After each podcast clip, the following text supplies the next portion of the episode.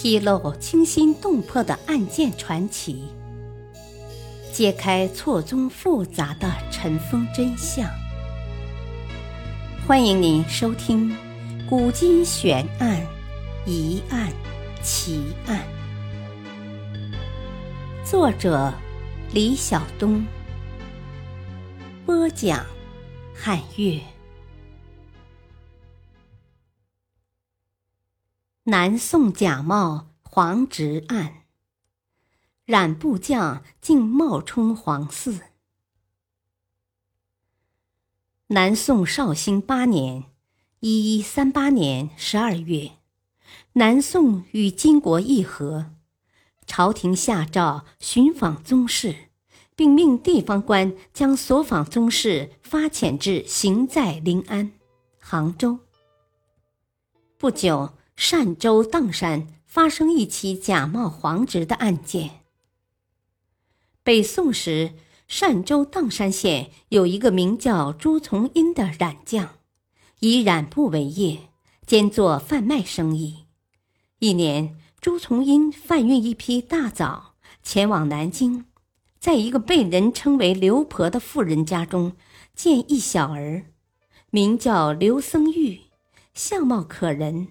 朱从英对刘婆说：“自己很喜欢这孩子，愿将他收作养子，并以所犯大枣作为酬报。”刘婆同意。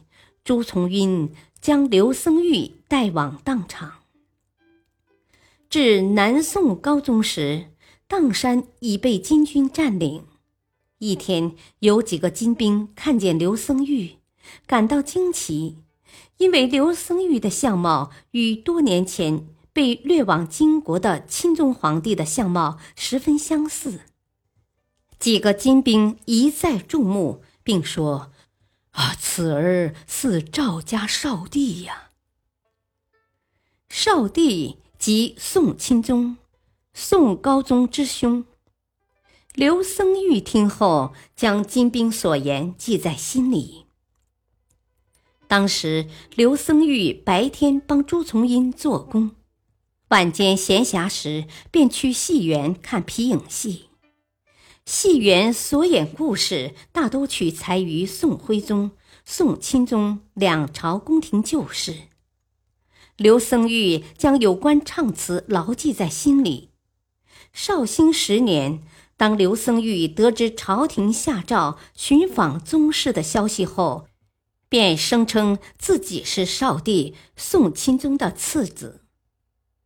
砀山知县得知这一消息后，便差人查问此事。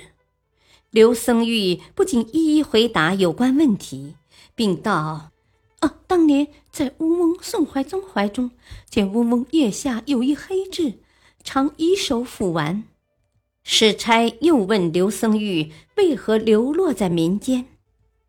刘僧玉告知，京城破守，少帝使进寺张金背负刘僧玉出城，逃至下邑，遇见刘统领，刘统领将张金杀死。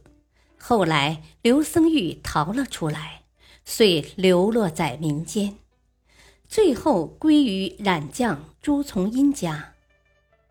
之后寻访到刘统领。刘僧玉私下对刘统领说：“呃，我真是少帝次子，公所言当与我一致。啊，若有不同，我便将公累年过失告于朝廷。”刘僧玉对刘统领多年的过失，均是从戏园看戏时得知的。刘统领听了刘僧玉的这番话，感到恐惧。虽然明知刘僧玉所言不实，但是仍一如刘僧玉所言。至此，砀山知县对于刘僧玉的真伪不再怀疑，便将此事禀报单州。单州知州桑夏清派专人护送刘僧玉前往临安。到了四州。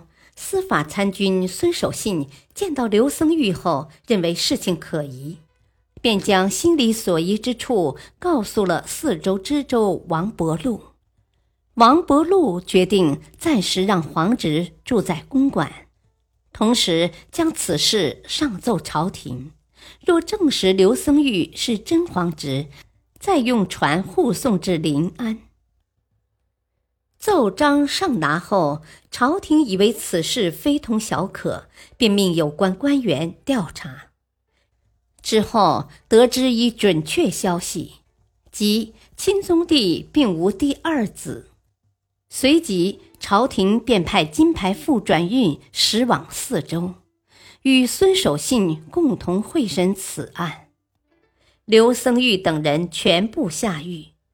谁知第二天，城内一片传言说，皇侄在狱后夜间狱屋上有火光赤气，更有一干百姓携带酒肉前往探视皇侄。孙守信见人心惶惶，便告诉下官，不得严刑拷问，当以质推之。之后追到刘婆作证，事情终于有了结果。案后奉旨将刘僧玉绝己，杖二十，赐配琼州牢城。刘僧玉被押解至来安县时。竟在当地兴国寺题了一首诗：“三千里地孤寒客，七八年前富贵家。沧海玉龙惊雪浪，全藏头角混泥沙。”此时的刘僧玉竟真的将自己当做一个皇侄了。